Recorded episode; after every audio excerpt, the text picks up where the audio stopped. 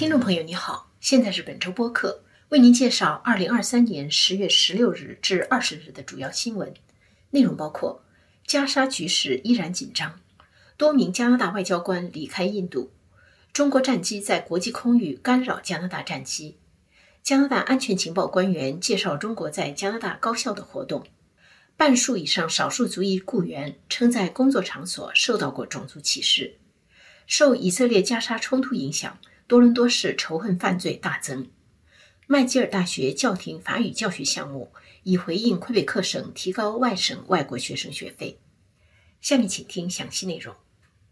以色列官员星期四十月十九日表示，政府已经为军队进攻加沙开了绿灯。同一天稍早，以色列总理和国防部长分头前往加沙边境，与在那里集结的士兵见面。以色列经济产业部长巴尔卡特在新闻发布会上表示，何时进攻加沙，现在取决于军队何时准备就绪。负责以色列南部地区防务的最高指挥官芬克尔曼少将同一天表示，进攻加沙的地面战斗将是长期而激烈的。与此同时，世界卫生组织表示，运送人道救援物资的卡车已经装载完毕，随时准备从埃及边境进入加沙。一家加沙医院在当地时间星期二十月十七日夜里发生爆炸。哈马斯声称有三百至五百人丧生，并指控以色列对医院发动空袭。以色列军队指出，爆炸是因巴勒斯坦伊斯兰圣战组织发射的火箭弹失控引起的，并公布了一段哈马斯成员之间的电话录音和无人机拍摄的照片作为证据。爆炸发生几个小时后，美国总统拜登的专机抵达特拉维夫，但是因医院爆炸事件，他与约旦国王、埃及总统以及巴勒斯坦领导人阿巴斯原定的会晤均被取消。拜登在一份声明中表示，爆炸事件令他深感愤怒和悲哀，但是他同时也表示，根据他所看到的证据，医院被炸不是以色列所为，而是出自另一方。拜登再次重申美国对以色列的全力支持，但是他同时也敦促以色列人不要被愤怒左右，因为大部分巴勒斯坦人与哈马斯没有关系，并且他们也在遭受苦难。他还宣布，美国将拨款一亿美元用于帮助加沙地带和约旦河西岸的巴勒斯坦民众。加拿大外交部证实，四十名加拿大外交官已离开印度。这意味着过去两周来双方的谈判没有成功。在加拿大总理特鲁多上个月指责印度政府卷入一起在 B.C 省暗杀锡克族宗教领袖的事件后，印度政府作出愤怒反应，包括要求加拿大在十月十日前把驻印度外交官的人数减到二十一人，以使两国外交人员在数量和级别上对等。由于需要处理大量签证申请。加拿大除了驻新德里的高级专员公署外，还在孟买和加尔各答等四个印度城市设有领事馆，因此加拿大驻印度外交人员远远超过印度驻加拿大外交人员的数量。印度是加拿大最重要的留学生和移民来源国之一，因此每年有大量印度人向加拿大驻印领事馆递交签证申请。澳大利亚安全情报局局长博吉斯星期三在接受澳大利亚媒体采访时表示，他没有理由怀疑加拿大政府在 B.C 省锡克族领袖被暗杀一案上对印度的指控。星期一，在中国海岸附近的国际空域，中国战机干扰一架正在执行任务的加拿大极光巡逻机。加拿大军方说。中国战机的攻击性举动原因不明，并且是不安全、不专业的。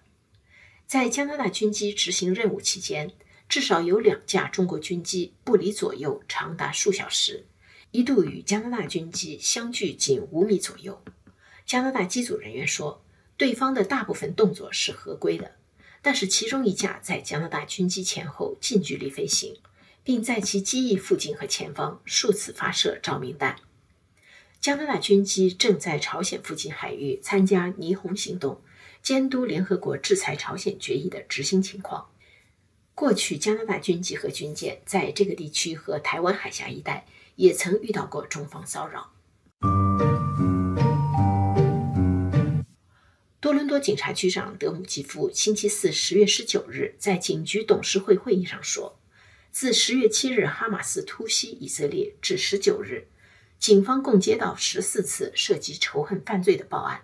从比例上来说，比去年同一时期增加了百分之一百三十二。并不是每一个遇到挑衅或骚扰的人都会报案，德姆基夫说，报案数量增加不仅说明与仇恨相关的冲突在升级。也反映出民众当中的紧张关系。他在过去几天里接触了一些巴勒斯坦社区和犹太人社区的民众，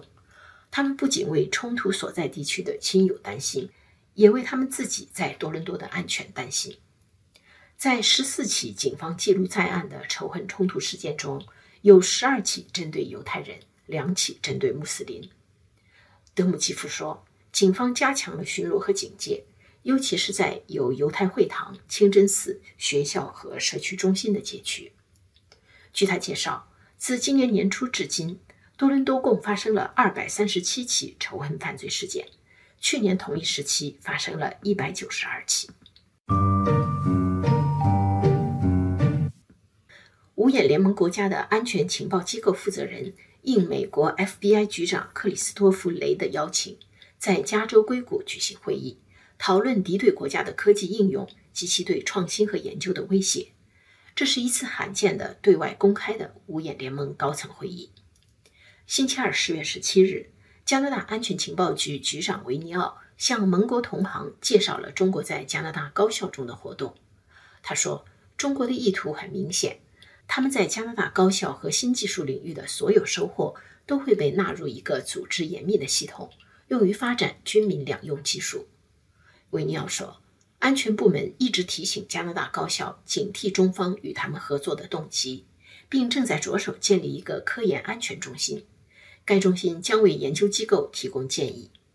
他表示，中国在加拿大的行为相当肆无忌惮，无论是盗取知识产权，还是干扰民主程序和在校园内活动。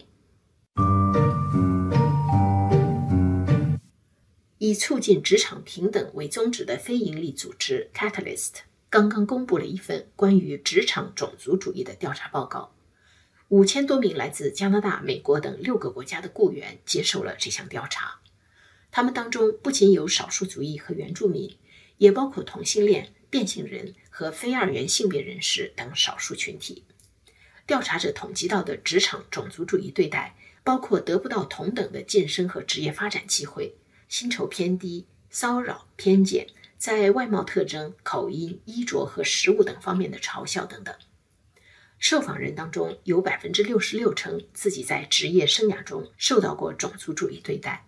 百分之四十八表示曾受到过种族主义性质的骚扰，百分之三十二认为自己在职业发展上受到过不平等的对待，例如晋升、薪酬、资源和工作量方面的不平等。被排除在团队工作和会议之外等等。调查者发现，当族裔和性别、性取向等因素叠加起来的时候，种族主义表现会更加强烈。调查者称之为跨类别种族主义。例如，在加拿大，亚裔女性雇员受到的种族主义对待，在所有少数族裔女性中是最少的。但如果一个亚裔雇员同时是变性人或者非二元性别人士，受到种族主义对待的比例就增加到百分之五十，是所有少数族裔中最高的。职场上的种族主义表现大部分出自白人，但其中还是有大约百分之二十来自少数族裔或少数群体。加拿大麦吉尔大学原本计划拨款五千万加元，为帮助该校学生和教职工全面融入魁北克社会。设立一个法语教学项目，但是在上星期，魁北克省政府宣布从明年起提高外省外国学生的高校学费后，该校决定叫停该项目。麦吉尔等魁北克省的三所英语大学中有相当一部分学生来自外省和外国，提高学费后，如果这一部分学生减少，将会严重影响学校的财政状况。位于舍尔布鲁克市的三所魁省英语大学之一毕索大学。基主教大学的副校长勒贝尔格勒涅表示，目前该校将近三分之一学生来自魁北克省以外的国家和地区。省政府提高学费的决定将会降低大学对这部分学生的吸引力。蒙特利尔市长普兰特认为，省政府的这项措施将会对该市的国际声誉造成影响，并且已经引起了企业界的担忧。魁北克省高等教育部上星期宣布的决定，意味着自2024年9月起，外省外国学生的学费将翻一番。以上是本周主要新闻，谢谢您的收听。